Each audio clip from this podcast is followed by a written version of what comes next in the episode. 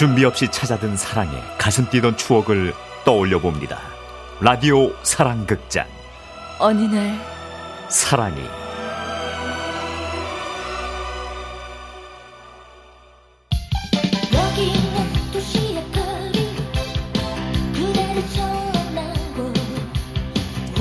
씩씩한 발걸음으로 도시의 한복판을 걷고 있는 그녀. 정희 씨는 육남 일녀 중 외동딸로 자랐습니다. 워낙에 집안에 남자 형제가 많아서 그런가 남자에는 관심이 없었고 도시의 불빛은 직장에서 일하다가 야간 대학 수업이 다가왔음을 알려주는 시계였을 뿐이죠. 자, 그럼 오늘은 먼저 가보겠습니다. 저 수업이 있어서요. 그러던 어느 날 인사 이동으로 새로운 실장님이 오셨습니다. 아, 앞으로 잘 부탁합니다. 예, 나는 일에 꽤 까다로운 사람이에요. 예, 뭐 그래도 아기가 있어서 그러는 건 아니니까 어, 다들 이해를 좀 해주시고. 훤칠한 키에 외모는 중후하게 멋있어 보였지만 과연 자신이 직접 소개한 말대로 성격은 거친 편이었습니다. 그리고 어느 날 잘생긴 청년이 하나 사무실로 찾아왔을 때 그 성격이 제대로 폭발하고 말았죠. 너 뭐 하는 인간이야? 어? 이렇게밖에 못하겠어? 죄송합니다. 똑바로 좀 하란 말이야. 아니, 아무리 잘못을 많이 했어도 그렇지. 우리도 있는 데서 이렇게까지 화낼 일이에요? 아, 그러니까요. 아, 그래도 손님인데 우리가 차라도 한 잔 대접해야 되지 않을까요? 아, 그런가? 어, 들고 가기 좀 무서운데. 맨날 술 먹고 다니니까 이렇게 사고를 치는 거 아니야, 인마? 아, 죄송합니다. 직원들은 슬슬 자리를 피하고 정희 씨도 겁이 나긴 했지만 자기까지 나가버리면 그 남자가 너무 당할 것 같아 정희 씨는 조심스레 차 한 잔을 들고 실장님 곁으로 다가갔습니다. 저, 예, 무슨 일이에요? 차, 차를 가져와서, 여, 여기 놓고 가겠습니다. 똑바로 하라고, 알았어? 네, 네, 조심하겠습니다. 그- 그럼 가보겠습니다. 돌아서던 남자는 문 쪽으로 향해 걸어갔다가 다시 되돌아와서 정희 씨에게 말했습니다. 차 잘 마셨어요. 고맙습니다. 저기 혹시 성함이 아, 저, 김정희입니다. 고맙습니다, 정희 씨. 그렇게 인사를 하고 돌아서던 남자 정희 씨는 생각했죠. 오늘 엄청 깨져서 많이 속상하겠네. 어느 거래처 사람일까? 아휴, 오늘 마음이 엄청 상했으니. 흠, 우리 회사에서 다시 만날 일은 없겠지? 왠지 좀 아쉽다. 이제는 너를 잊어야 하나 그냥 스쳐가는 바람 몇 달 뒤, 그날은 회사 체육대회가 있는 날이었습니다. 야외에 대형 천막을 치고 만국기가 걸리고 본부석에는 우승컵과 상품들이 진열돼 있었죠. 그리고 1년에 한 번 열리는 큰 행사이니만큼 직원들의 가족까지 한 자리에 모였는데요. 그때였습니다. 안녕하세요. 네? 어, 저, 어디서 배웠죠? 아, 지난번에 저한테 차 대접해 주셨잖아요. 아, 맞다! 아, 어, 근데 여긴 웬일로. 실장님한테 또 호출당했어요? 이번에도 혼나는 거예요? 아, 아니에요. 그럼, 저희 아버지가 오라고 하셔서. 아버지요? 아버지가 누구신데요? 바로 저분이요. 남자가 가리킨 곳을 보니 그곳엔 본부석에 실장님이 보였습니다. 실장님이 아버지세요? 오늘 사회 보시는 우리 실장님이요? 네. 자, 그럼, 그럼, 그럼. 지금부터, 지금부터 2인 1조로 발을 묶어서, 묶어서 뛰어가는 그 2인상과 경기를, 경기를, 경기를 시작하겠습니다. 했습니다. 했습니다. 우리 같이 뛰어요.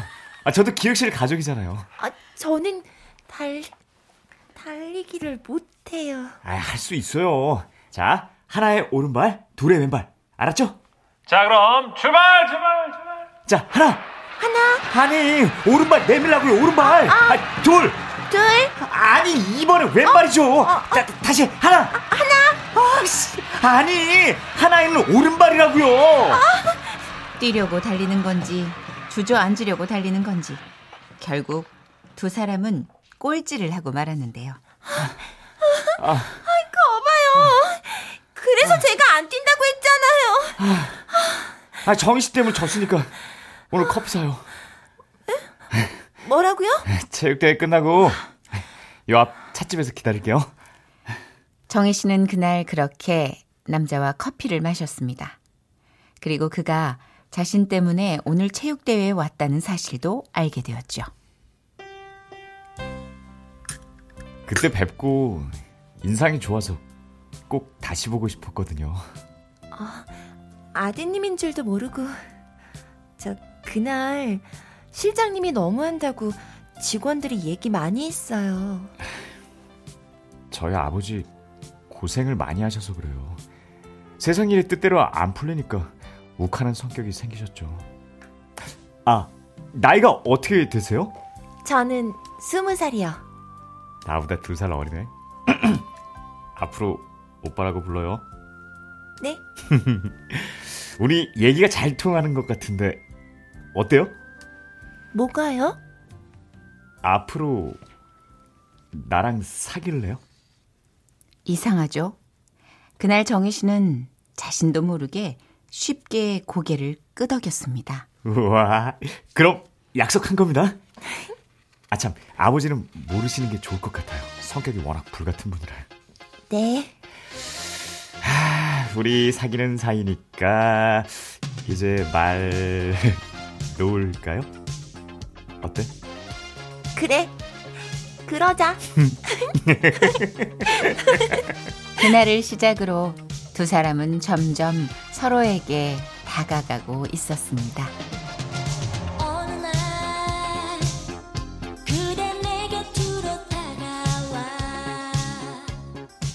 정희 씨와 남자는 꽤 자주 만났습니다. 하지만 만나서 딱히 하는 이벤트는 없었죠. 그저 차를 마시거나 밥을 먹거나 간간히 술을 마시며 이야기를 나눌 뿐이었습니다. 정야, 나는 너랑 있을 때 가장 나다워지는 것 같아. 뭘 얘기해도 잘 통하니까 자꾸 자꾸 솔직하게 다 얘기하게 되네.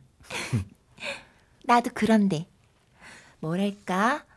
오빠가 세상에 반항하는 느낌 받을 때마다 내가 참 통쾌한 거 있지. 근데 아, 이젠 정말 어떻게 살아야 할지 모르겠다. 곧 졸업인데 취업을 해야 하나 군대를 가야 하나. 정이야, 네가 나라면 어떻게 할 것 같아? 음, 나라면 군대 갈 것 같아. 진로는 아직 정한 게 없으니 군대 가서 스스로를 돌아보고 앞으로 뭘 할지 계획도 세우고. 그치. 네 생각도 그렇지. 나도 그래. 아, 너 대학 동아리 통해서 산에 자주 다닌다며? 응. 나 올라갈 때 되게 힘들긴 한데 성취감이 있거든. 그래? 야, 그럼 나도 가자. 어디? 산에? 오빠 지난번에 체육대회 때 보니까 운동신경 별로던데. 아니, 산을 타고 싶어서가 아니라 산악부에 멋진 남자 많은지 확인하려고. 안 그러면 군대 간 사이 불안할 것 같으니까. 그래서 두 사람은 산에도 함께 다녔습니다. 아, 누구세요? 저는 정희 남자친구입니다. 어? 정희야, 너 남자친구 있었어? 어? 어, 어. 아, 참 이상하다. 정희는 연애에 관심 없다 그랬는데. 어? 어, 그러면 첫사랑이네? 얼레리 꼴레리, 얼레리 꼴레리, 키스해, 키스해. 멍청한 동기들의 놀림을 받으면서도 정희 씨는 참 좋았습니다. 그래, 사랑이란 이런 거구나 라는 생각도 들었죠. 그리고 산 정상에 올랐을 때 남자는 말했습니다. 나 이 자리에서 너한테 진지하게 부탁한다. 뭘? 군대 다녀올 동안 기다려주라. 어? 그리고 제대하면 우리 결혼하자. 그리고 그날 남자는 산 위에서 외쳤습니다. 정이야! 사랑한다!